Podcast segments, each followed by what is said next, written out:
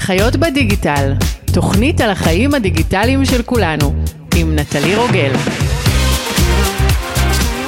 שלום לכולם ולכולן, צהריים טובים, ברוכים הבאים לפרק נוסף של חיות בדיגיטל, תוכנית על החיים הדיגיטליים של כולנו.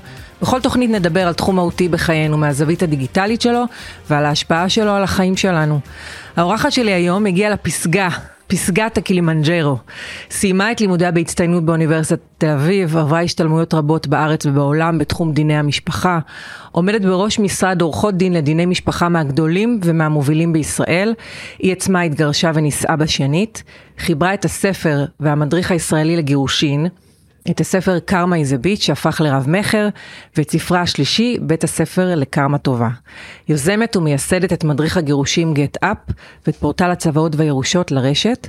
כותבת הבלוג שלושה סיפורים, בו היא כותבת סיפורים מעולמה המקצועי שלא תאמינו שקרו במציאות. מגישה את הפודקאסט הפופולרי בית הספר לקרמה טובה, עורך דין רות דיין וולפנר. מה שלומך? מעולה, מה איתך? הכל בסדר, הכל מצוין.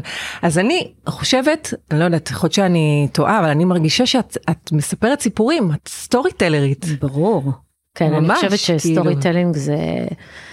זה קצת סוג של superpower אפשר להגיד. ממש, כי, חד כי משמעית. הוא מאפשר לנו גם להעביר מסרים, אבל זה לא רק בדיגיטל, זה גם בבית משפט. שאתה צריך, אתה יכול לספר את הסיפור באופן מאוד יבש, עורך דיני, ואתה יכול לשים את הדגש ולתת אה, זווית מדויקת שתגרום לשופט לראות ב- ב- בסיפור הזה, ב case הזה, בתיק נייר הזה, בן אדם. אז, אז ו... את אומרת שאת עושה את זה גם, את עושה את זה גם בבית המשפט, זאת אומרת, כן, גם ב- ביום כן, המקצועי כן. שלך, לא רק ב... אני חושבת שזה ממש ממש חשוב, דווקא לעבודה שלי, ה storytelling, כי צריך לדעת לספר את הסיפור הנכון, ואת יודעת סיפור, אני בדיני משפחה, אז...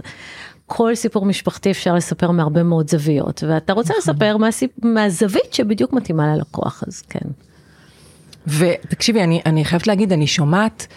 אה, או קוראת סיפורים שלך, אני גם מאזינה לפודקאסט שלך וגם אה, אה, קוראת את הבלוג, ולפעמים אני קוראת סיפור מסוים, והדבר הראשון שצף אצלי זה שאני לא מאמינה שזה קרה באמת, והדבר השני שעולה זה הלוואי שזה, שזה יהיה לזה סוף טוב, אבל לא תמיד. יש סוף טוב לסיפורים לא האלה. לא תמיד אני כותבת את הסופים גם. אה, באמת את לפעמים משנה את הסוף של הסיפור המקורי? לא, אני כותבת אותם, זה שלושה סיפורים מהשבוע החולף, אז אני, זה בדרך כלל די בהתחלה. לפעמים אני כותבת, אה, כשנגמר משהו אז אני כותבת את כולו, אבל בדרך כלל זה די בהתחלה וקצת קשה לדעת איך זה נגמר, לפעמים זה כן נגמר, ולפעמים אני מחברת כמה סיפורים ביחד. אני בכל זאת משנה את הפרטים בשביל שלא לא יזהו, לא יזהו. אבל אה, המציאות יותר גרועה מהסיפורים. זה, לפעמים אני, אני פשוט שומעת סיפורים וברור לי שאני לא יכולה לכתוב אותם כי מי שיכתוב ידע שזהו וזה באמת עולה על כל דמיון. יש איזה סיפור, אני בטוחה שיש כמה, אבל יש איזה, יש דברים שאת לוקחת איתך כאילו סיפור שאת שומעת מלקוח, לקוחה שמגיעים אלייך, וזה כאילו ממשיך איתך, וזה נמצא בראש שלך, וההתעסקות בזה גם בעבודה היא כאילו... איך אפשר לא לקחת סיפורים בתחום כזה הביתה? אז ברור שלא כל סיפור, אבל את יודעת, אני עורכת דין דיני משפחה, וכל פעם שקופצת אה, ידיעה בוויינט, אישה נרצחה, אני בחרדה שאני מכירה אותה, שזו לקוחה שלי. אז, אז ברור שאת בתוך זה מאוד מאוד מאוד, ואני אני כמעט כל יום שומעת על מקרים אה, קשים, לפעמים לפעמים לא אלימות, אני לא, לא תמיד את שומעת על אלימות. אלימות יש לה המון פנים. בדיוק, אלימות מילולית, פיזית, אה, נפש, לא פיזית, נפשית. אה, דברים, דברים באמת קשים. אז, אז הם הולכים, וזה דרך אגב הסיבה ש, שהתחלתי לכתוב את הבלוג, את הבלוג, הייתי חייבת לעשות קצת ונטילציה למה שאני עוברת, וואי, לכתוב זה, אותם, להוציא אותם אה, החוצה, כי את סופגת ואת סופגת, לפעמים, את יודעת, אני עוברת ביום אחד, אני חוזרת הביתה ואני מספרת מה עברתי, ואני אומרת לעצמי, זה לא יאומן שכל זה קרה היום, לא יאומן. כן. זה קטע? כן. שכאילו אפילו שאת עושה את זה כל כך הרבה שנים וזה, זה מדהים. כן, כי זה, זה, זה מאוד מאוד אינטנסיבי, ואתה תחשבי, כמעט כל יום אני בבית משפט. אז רק בבית משפט לפעמים זה גם שני דיונים ביום, זה עולם ומלואו. אה, אני יכולה לתת לך דוגמה על אתמול נגיד. אני אשמח. אתמול הייתי בשני דיונים רצופים אצל אותה שופטת. אוקיי. התיק הראשון היה בני זוג שהתחילו להתקוטט שבע שנים אחרי שחתמו על הסכם גירושים, ודווקא כשהגרוש נהיה אה, לא כשיר. אז מי שמתקוטט זה בעצם האפוטרופוס שלו, דיון לא פשוט בכלל. בדיון אחר כך, זה היה דווקא תביעה של אבא שהגיש תביעה נגד האמא בטענה שהיא מנקרת.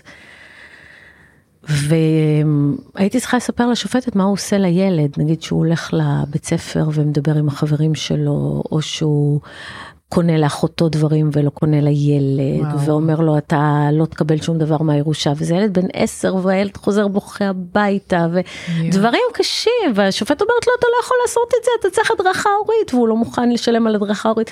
זה דברים כאילו קטנים, אבל זה אנשים. שצריכים לחיות עם הגיבנת הזאת על הגב. ואז חזרתי למשרד ואז היו איזה ארבע פגישות, באחת מהן לקוחה שלי חוזרת, הילד בכיתה ב', התחלנו את התיק כשהילד היה, עוד לא הלך, הוא היה תינוק. וואו. ו- וכל שנה היא מקבלת תביעה, וכל הזמן מלחמה, ועל כל שעה ועל כל יום. והיא אומרת לי, אני חיה עם זה כאילו כמו עוד איבר בגוף שלי. וזה זה בסך הכל היה חלק מהיום שלי אתמול. וואו. וואו. אמ, טוב אז חייבים למצוא איזה משהו אז ביום שישי אני צריכה לכתוב על זה. אז טוב אז טוב. קודם כל טוב שיש את הכתיבה זה באמת אה, תרפיה בפני עצמה אני בכלל אני פגשתי אותך לראשונה נחשפתי אל מי שאת בריטריט כתיבה נכון, זוכרת את זה ברור, איך אפשר. אמ, וגם גיליתי משהו מעניין ששתינו ילידות אה, נתניה. נכון. שזה כבר בפני עצמו איזשהו סוג של משהו מקשר כי נתניה זה וייב זה כאילו ממש, זה זה מקום שזה כאילו יש אה, איזה שהם כללים מסוימים שאתה גדל לתוכם נכון איזשהו יש שפה גם. תרבות שפה יש הכל. כן. אמ, ו, וכאילו חשבתי לעצמי אחרי שנפרדנו כאילו אחרי שכל אחד אה, התפזר אני ואת שתינו פרשנו מוקדם יותר נכון.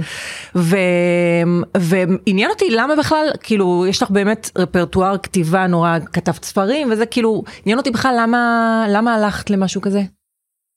כי אני חושבת שתמיד יש מה ללמוד, ואני גם ראיתי, אני באתי ל- לריטריט הזאת בתור, אה, אוקיי, אני אקבל עוד קצת כלים, אבל אני תותחית על בכתיבה. ואני באמת כותבת טוב, אני יודעת שאני כותבת טוב, נכון. וראיתי שם אנשים שכותבים הרבה הרבה יותר טוב ממני. וזה... אבל את יודעת מה אני חושבת שצריך את זה. נכון, קצת צניעות. קצת אה, זה, ותמיד יש מה ללמוד, אני גם במשפטים, אני בכלל חושבת שאתה, בכל תחום שאתה נמצא בו, אתה חייב כל הזמן להתפתח. כל הזמן, אחרת אתה במקום. נכון. אז בטח שגם בכתיבה, ו- ולמדתי מזה הרבה, וגם אה, הכרתי שם מישהו, מישהי שעכשיו היא כותבת בשבילי אה, דברים לב- לפודקאסט, אה. וכן, ואני... שום דבר לא קורה סתם. מה שנקרא. נכון, נכון, ו- וזה היה חשוב, אני רוצה לעשות עוד כמה כאלה. מהמם. אז בוא נדבר על קרמה טובה בעצם, כאילו יש בזה התנגשות בעולם שבו את עוסקת וב- וקרמה טובה באופן כללי. בואי נדבר על קרמה בכלל. בוא נדבר על קרמה בכלל, בדיוק. כי את יודעת, חצי מהעולם זה karma is a bitch וחצי זה קרמה טובה. נכון, נכון. אמ, אז אני, אני באופן כללי מאמינה שקרמה זה תוצאה. זה לא מזל, זה לא גורל, יש הבדל בין גורל לבין קרמה. בגורל אנחנו לא שולטים, זאת אומרת אנחנו לא, לא שולטים על מתי נמות, מי ייוולד לנו, מתי ניוולד, למי ניוולד, כל הדברים האלה שמחוץ לשליטתנו זה גורל. וקרמה בסוף זה תוצאה של כל המעשים שלך. אתה תטפס על ההר, תגיע לפסגה. לא תטפס, לא תגיע. את יודעת, תעשה ממש רע, תפעל ברצון לנקמות. אני מאמינה שזה בסופו של דבר יחזור אליך, גם אם לא באופן מיידי, גם אם שוטף ועוד אה, עשור, אבל בסוף זה חוזר. שוטף עוד עשור זה טוב. אז כן, אז זה קרמה. אה, אז, אז מה שהיה בעצם, איך הגענו לשם הזה, היו לי כמה סיפורים בבלוג, שפשוט ראית אנשים שחשבו שהם עושים, אה, הם פוגעים במישהו וזה חזר אליהם, ואז סיימתי את זה בקרמה איזה ביץ', וכזה זה מאוד תפס, והיו די הרבה סיפורים עם קרמה איזה ביץ', ואת הספר שלי, שקוראים לו קרמה איזה ביץ' וסיפורים אחרים, זה בעצם סיפורים שסיפרתי במשך תקופה מסוימת, הגעתי אותם לפי נושאים, ובעצם פירקתי את ה-DNA של הגירושים. אז התבקש לקרוא לספר קרמה איזה ביץ'. ובקורונה היה לי זמן יחסית, ודווקא בדקתי את המדע שמאחורי הביצועים שלנו. והספר בית ספר לקרמה, הוא מפרק את ה-DNA של ההצלחה, את כל הדברים שאני אני חיה לפיהם, אני מאמינה בהם, ו, והבאתי גם מחקרים וגם דברים וגם סיפורים שמראים איך בעצם להגיע לשם. אז בבית ספר לקרמה זה בכלל, יש שם כמובן סיפורי גירושים, כי זה החיים שלי, אבל uh, זה דווקא על הצלחה, וקרמה איזה ביץ' זה דווקא על גירושים. אז אני קראתי את uh, בית הספר לקרמה, שזה באמת, uh, קודם כל זה ספר נורא מרגש, אפילו שהוא, uh, זה וגם ההתחלה שלו, שאת מספרת את הסיפור שלך uh, על טיפוס פסגת ההר. הקלימנג'ארו. כן, שזה מעורר השראה ברמות וזה גם נורא ריגש אותי כאילו הצלחת ממש להעביר את ה... את, ה, את החוויה האישית שלך, כל מה שעבר עלייך, המון המון, זה הרי ברוב זה מנטלי נראה לי, כל הסיפור הזה. זה רק מנטלי. אה, זה כאילו המלחמה שלך אה, מול עצמך בעצם. רוצה לספר על זה קצת? אני כאילו רציתי ממש לקחת איזשהו ציטוט, כי יש בה, כשאתם נמצאים כבר על הפסגה, אז יש שם פסקה נורא נורא יפה של מה את מרגישה ברגע הזה בעצם אחרי כל מה שעברת, וגם יש אחרי זה את ה... צריך לרדת מה... נכון. מהפסגה הזאת שזה בפני עצמו כאילו. נכון. אז, אז באמת אה, הטיפוס, קודם כל לטפס על הקלימנג'ארו לוקח חמישה ימים. זה לא ביום אחד, זה לא יוצאים בבוקר ומגיעים בערב. ברור. וה summit night, ליל הפסגה, זה אירוע קשה מאוד, אה, שבאמת מתכוננים אליו ממש כמו שיוצאים לקרב, יש תדריך ואת מתלבשת ועדיין אין לך מושג מה מחכה לך, אין לך מושג. וההליכה הייתה שעות על גבי שעות, בסלעים מאוד מאוד תלולים, לא ראינו. כשירדנו אמרתי רגע, על זה טיפסתי? אם הייתי רואה אין סיכוי שהייתי עושה את זה. את זה. אין שום סיכוי. את, קור אימים? מינוס 18 מעלות. וואו. וזה, וואו. כן, זה אי אפשר לתאר את זה, והעיניים מתנפחות והכל קפוא, ו... את הולכת עם מחממים גם, אבל זה לא, זה קפוא, ואת מאוד מאוד לאט, כי כל הקלימנג'ארו, את צריכה לטפס מאוד לאט, זה נקרא פולה פולה בסווהילית.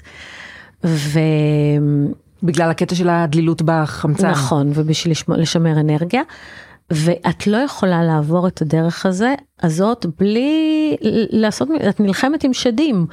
אז באמת הייתי צריכה לגייס כל טיפה של אה, כוח מנטלי ולבנות לעצמי סיפורים ולשכנע את עצמי ולהזכיר לעצמי את כל הרגעים הקשים אה, שעברתי לרוץ מרתון, ללכת על גחלים, כל הדברים האלה, הכל היה כאין וכפס לעומת הדבר הזה. ואז שהגענו לפסגה והמשפט שכתבתי וגם המשפט שהרגשתי זה שהאישה שהגיעה לפסגה היא לא אותה אישה שיצאה אליה. כי זה באמת נכון. זה, זה המשפט שמאוד ריגש אותי בספר. זה גם אני כמעט מתחילה לבכות שאני אומרת את זה, כי, כי זה באמת היה כאילו להיות בן אדם אחר. ואז, אז, אז כאילו את מגיעה לפסגה, ואוקיי, זהו, הגעת לפסגה. אז תמיד אני אומרת שאם הייתי בהוליווד עכשיו היה מגיע מסוק ולוקח אותי למטה, אבל היה צריך לרדת את זה. ו... תקשיבי, הלכנו עוד יום שלם. וואו. עד שש בערב את יורדת כמעט את כל ההר ביום אחד אחרי שטיפסת אותו כל הלילה. וכשהגענו ממש גם אני וגם דן היינו עם דמעות, אפילו קצת בכינו, כי זה היה מאמץ ודן עבר אנשי, כמה, עשה כמה פעמים תחרות איש ברזל ואני עשיתי כמה מרתונים שזה מאמץ, כלום, כלום. זה כלום לעומת הדבר הזה. אז זה היה באמת מאוד מאוד קשה, אבל פיתחנו הרבה מאוד חוסן שנזקקנו לו חודש אחר כך בלי לדעת. וכן, זה היה חוויה משנת חיים. וואו, ממש אבל. אני מניחה שזה מתחלק לשניים, אבל איזה הישג יותר מספק, להגיע לפסגת הקילימנג'ארו או, או להציל למישהו, מישהי את החיים? שזה מה, עושה, מה שאת עושה על בסיס יומי בעצם. מה את חושבת? מה יותר? אה, נראה, נראה לי שהתשובה היא ברורה אבל זה כאילו זה, זה, זה סוג של הישג אחר זה גם את יודעת זה משהו שאת עושה אותו כל הזמן. בדיוק החיים שלנו מורכבים מהרבה מאוד דברים זה כמו לשאול רגע אז איזה ילד את יותר אוהבת. זה זה הישג זה תחומים אחרים לגמרי ואי אפשר להשוות דבר לדבר. אם תשאלי אותי איזה הישג יותר גדול לטפס על הקלימנג'ארו או לרוץ מרתון אז זה משהו שאני יכולה להשוות ביניהם ואני כבר אומרת לך לטפס על הקלימנג'ארו היה הישג יותר גדול. אבל אה, להציל חיים של מישהו זה. אני חייבת להגיד לך שאני לא מרגישה אף פעם שאני מצילה חיים של מישהו למרות שהרבה פעמים אומרים אומרים. לי את זה את הצלת לי את החיים את הצלת את החיים אני לא מרגישה ככה. אני אני מכירה אנשים באופן אישי, כן. שהצלת את חייהם. אז זהו, מה זה הצלתי את החיים? שלפתי אותם מהאש. אבל אה, כן, את יודעת, אני חושבת שזו זכות לעזור לאנשים בתקופה הזאת, וזאת הסיבה שבחרתי את המקצוע הזה, אבל אני לא נמצאת ב state of mind שאני מרגישה, וואו, איזה תותחית אני הצלתי לו את החיים. פשוט מה שאני עושה. אבל זה לא משהו שאני חיה אותו. אז זה, אז זה מביא אותי באמת, אה, למה דווקא דיני משפחה? כאילו למה זה, זה המקום שבחרת להתעסק בו? וואו, זה... הייתי באוניברסיטה, שנה ד', למדתי דיני משפחה בכלל לא, לא מוצא חן בעיניי, אבל הייתי באוניברסיטה בשנה ד', והיה איזה קורס שהעבירה שופטת, והיא דיברה על צווי מניעה שקשורים לילדים. ואני לא אשכח את זה שאני יושבת בשיעור, הלם, הלם. ואני אומרת לעצמי, וואי, אני חייב, ואני בכלל בשלב הזה עובדת במשרד של ביטוח מסחרי, ולא בכיוון, והעתיד שלי אמור ללכת לכיוון מסחרי, ו... ואני אומרת, לא, זה מה שאני רוצה, זה מה שאני רוצה, ובאמת, זה מה שאני רוצה מאז, זאת זה, יודעת, זה עברה- רגע מכונן זה. זה רגע מכונן, אבל הוא נבדק עוד הרבה מאוד פעמים, ואני כל כך שלמה עם הבחירה הזאת, זאת אומרת, אני לא, זה כבר רבע מאה, כן, די כבר, אי אפשר כבר, אפשר אולי לעשות שינויים, אבל זה לא, לא הכיוון שלי. ואני, לא היה פעם אחת שאמרתי לעצמי איזה טעות עשיתי שהלכתי על הכיוון הזה, זה באמת מבחינתי סוג של ייעוד, אני, זה כאילו נשמע מילים גדולות, וזה, לא, אבל זה- זה מה שאני אוהבת. זה באופן חד משמעי נשמע לי כמו ייעוד אה, מאוד מאוד מאוד משמעותי. אה, אני קראתי את האינטרו שלך בפייסבוק והוא מתחיל ככה. אימא, אישה, עורכת דין, מומחית למשפחה וירושה, סופרת, בלוגרית, פודקסטרית, מרתוניסטית, צוללנית, מטפסת הרים.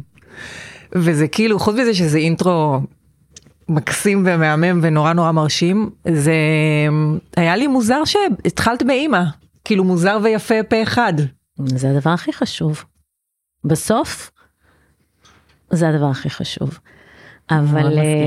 אבל, אה, את יודעת, אם לא, אני כאילו שומעת את זה, אני אומרת, זה אני, אבל אם לא הייתי עושה את כל הדברים האלה, היה לי משעמם. אז, אה, אז כן, אני עושה הרבה דברים, ואני חייבת, תראה, העבודה שאני עובדת בה, היא סופר אינטנסיבית והיא קשה גם פיזית וגם נפשית ואני חייבת את הברייקים. ואני חייבת לעשות עוד דברים ואני חושבת שזה חלק ממי שאני. לעשות גם וגם וגם. וגם וגם. אמ, אז בואו נדבר קצת אה, באמת אה, על העניין הזה של הדיגיטל. בכל זאת אמ, אה, תוכנית אני מנסה לבחון בפודקאסט הזה את ההשפעה של הדיגיטל על החיים שלנו ואני גם יודעת וגם אמ, מניחה שזה שזה כן גורם משפיע במערכות יחסים. את יודעת יש את הרשתות יש המון המון בקיצור זה נראה לי שנורא נורא קל יחסית אה, לייצר קשרים כל העניין הזה של בגידות וזה זה כאילו לא, ברור, זה, תראי. קודם כל, אני, התח... אני יכולה לעשות לך סקירה, כי אני קצת פרה-היסטורית, כשאני התחלתי להיות עורכת דין, לא להגזים. לא, בקטע שלא היה אייפון. אוקיי. היה לנו טלפון נייד, אבל כאילו לא, היינו מדברים בטלפון, מי מדבר היום בטלפון? אה, לא היה פייסבוק, לא היה אינסטגרם, לא היה, לא היה כלום. ואז היה הרבה יותר קשה, היו, היה, הייתה הרבה יותר עבודה לחוקרים פרטיים, היו, בגידות היו משחר ההיסטוריה, אבל היה הרבה יותר קשה לתפוס. אה, היום יש, אה, זה, זה באמת מאוד מאוד קל גם לתפוס וגם למצוא. אז לדיגיטל, לרשתות החברתיות יש אה, חלק מאוד נכבד חלק מהדבר הזה. נכבד מאוד בדבר הזה, גם בחשיפה, גם ב... הכל השתנה, החיים שלנו השתנו לגמרי. אני יכולה להגיד לך למשל שהייתה אצלי אישה, שקלטה שבעלה בוגד בה מסטורי של המאהבת שלו, שהיא ראתה את הידיים שלו בסטורי. הוא היה בחו"ל, והיא קלטה, זה מישהי שעובדת איתו, היא קלטה שהיא העלתה את, גם שהיא בחו"ל, והיא ראתה את הידיים של בעלה, והיא אמרה, הבינה את הכל. זה מטורף. מטורף, כן, ואנשים שהשאירו את המסנג'ר שלהם פתוח, וכמובן הודעות שקופצות בוואטסאפ, את יודעת, זה א' ב', זה בדרך, כל הבגידות מתגלות את ככה. יודעת שאני הייתי בטיסה וישבתי, היה לי זווית למי שישב כיסא לפניי, והוא היה עם הטלפון בוואטסאפ עם אשתו, עם מאמי, אני מניחה שזאת אשתו, ותוך כדי ההתכתבות איתה, הוא עשה שיפט לשיחה עם מישהי אחרת, ושם נכתבו, אני פשוט, אני לא יודעת איך אפילו ראיתי זה, אני פשוט הייתי בזווית. אוקיי, עניין אותך, שיאמם לך. נכונה שיאמם לי. אני גם כאילו, לא יודעת איך ראיתי זה, זה היה כאילו די קרוב. ואת את יודעת, כאילו, ראיתי את הדבר הזה מול העיניים. עכשיו, כאילו, זה, זה היה, אמ, כאילו, ישר עולה בך התחושה של בא לך לעשות עם זה משהו. אבל באמת? כן, כאילו. עכשיו תארי לך, תארי לך שאת האישה או הבעל ורואים את זה. זה, זה בדיוק אני, יש על זה ממש אה, סיפור שלם בספר שלי בקרמה איזה ביץ', כי היה לי לקוח שהוא ראה את ההתכתבויות של אשתו. ואת יודעת, יש הבדל בין לדעת שבוגדים בך לבין לראות את הדברים הכי הכי קשים. במשהו, אני לא אגיד את זה פה, אני לא אגיד, אבל זה באמת היה דברים שאני לא יכולה לשכוח אותם. ממה שהיא והמאהב שלה דיברו מה הם רוצים לעשות אחד לשני וזה היה דוחה ברמות קשות מאוד. אוקיי. ואחרי שאתה רואה את זה, כאילו היא נורא ביקשה סליחה ונורא התחננה והוא רצה לסלוח לה כי אם בוגדים לך זה לא אומר שאתה מפסיק לאהוב. והוא לא היה מסוגל. הוא אמר לי אני הייתי קם באמצע הלילה ועד היום לי יש מול העיניים את הדברים את מה שאני ראיתי ואי אפשר. את מבינה? אי אפשר. ולמשל היה לי לא מזמן מישהו חרדי שתפס אשתו שכחה את הטלפון ונסע והוא פתח את הטלפון והוא ראה והוא הראה לי ואני קיבלתי ש... אני עדיין מקבלת שוק ממה שאני רואה. כאילו אנשים מבוגרים זה, זה, זה, זה טוב זה עדיין אפשר להפתיע אותך לא, כל פעם יש איזשהו אז, אז מי שזה- שמקשיב לנו גם אם נורא בא לכם אתם לא ילדים אתם נשואים אל תשלחו תמונות של האיברים המוצנעים שלכם אחד לשני בטלפון. אל תעשו את זה. יש לזה עכבות. אתם חושבים שאתם שלא יתפסו אתכם שאף אחד לא רואה ואז שרואים את זה אין דרך חזרה. אין דרך חזרה. אין דרך חזרה כי זה הפגיעה היא כל כך קיצונית שאי אפשר אי אפשר להכיל את זה. גם אם רוצים להתגרש גם אם רוצים לסיים גם הנישואים יש גם דרך. אז הסיכוי שזה יסתיים יפה כשאשתך תופסת את כל ההתכתבות שלך עם המאהבת שבה אתה כל היום מדבר עליה ואתה מספר שהיא שמנה ולא בא לך עליה וש... ואתה מעלה תמונות של הילדים זה כאילו החוסר כבוד הזה הוא הורס. הוא הורס גם אפשרות לקיים אחר כך מערכת יחסים תקינה. בטח. אז, אז צריך לשים זה לב, שבירת אמון מוחלטת. כן, ומי שחושב שהוא חסין ולא יתפסו אותו, טועה. טועה. כי לפעמים זה מגיע בכלל ממקומות אחרים, למשל הייתה אצלי השבוע מישהי שבא לה חי בחו"ל ויש לו שם מאהבת וזה obvious לגמרי שיש לו שם מאהבת, לא חשבתי לרגע אחרת, אבל איך היא גילתה את זה? המאהבת שלחה תמונות שלה ושל הבעל מחובקים לאישה בפייסבוק. המאהבת שלך. זה קורה, זה קורה לא פעם. את יודעת למה? למה? כי אם היא כדי רווקה, שהם יסיימו אותם. כן, אם היא רווקה והוא אומר לה אני אתגרש, אני אתגרש, על עולם הרווקות מנהלות רומנים נישואים בשביל ההבטחה שהם יתגרשו והוא יתחתן איתה והם יחיו באושר ואושר עד עצם היום הזה.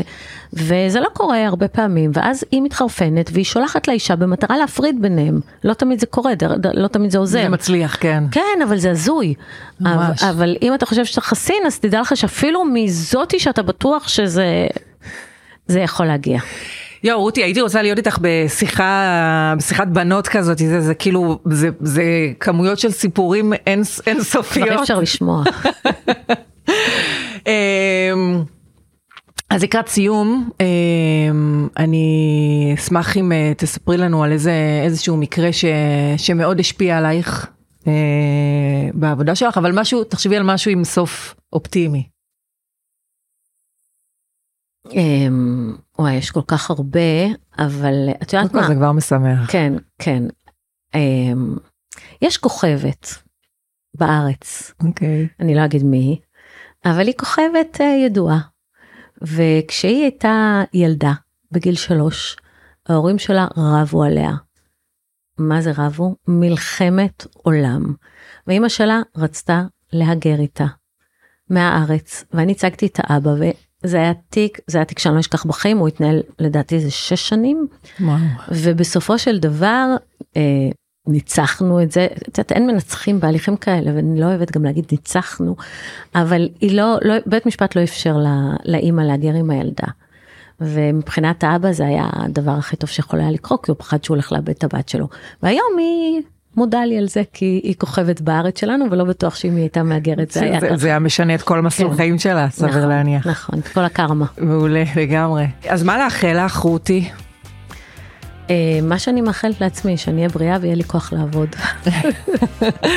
אמן, אני מאחלת לך, אה, ולכם מאזינים יקרים, תודה רבה שהאזנתם לנו לפרק נוסף של חיות בדיגיטל, אנחנו נשתמע בפרק חדש בעוד אה, שבועיים, יאללה ביי.